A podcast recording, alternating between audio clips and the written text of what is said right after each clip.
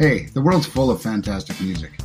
Each month, we explore an album of significance, its roots, how it makes us feel, and then banter about its influence and staying power. Join us on our journey as we dissect, discuss, and discover some of the world's greatest albums on The Sonic Collective. Hi, all you collectivists out there. This is Scott G, and I'm here to bring you the Sonic Collective's pick for August 2022. Quite often, we like to push deep into the past and re-examine albums of our youth or the previous generations that influenced them. I'm going to bring us all the way back up to 2011 and examine an album I'm pretty sure wasn't on our listening list when it came out, despite its prominence in the charts and the cultural impact.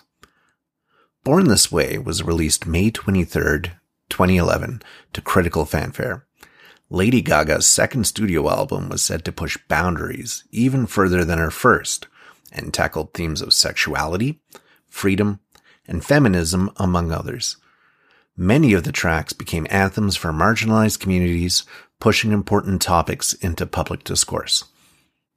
Music is often created to entertain, to explore the human condition, to shock, to push boundaries and defy the status quo, to speak truth to power.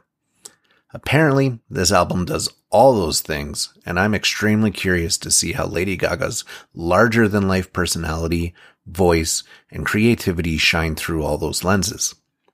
So, if you're like me and know Lady Gaga mostly from the radio singles rotation, I really hope you join us on this month's journey where we experience her now at the album level. From all I've read, she's one of the artists still committed to building full experiences taking us on a journey from song to song and weaving a greater story than any individual track provides.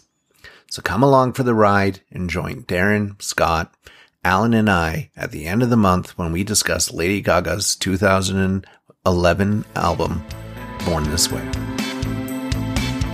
Thanks for listening and exploring with us. We'll be back real soon with another pick and critique of albums that matter here at the Sonic Collective.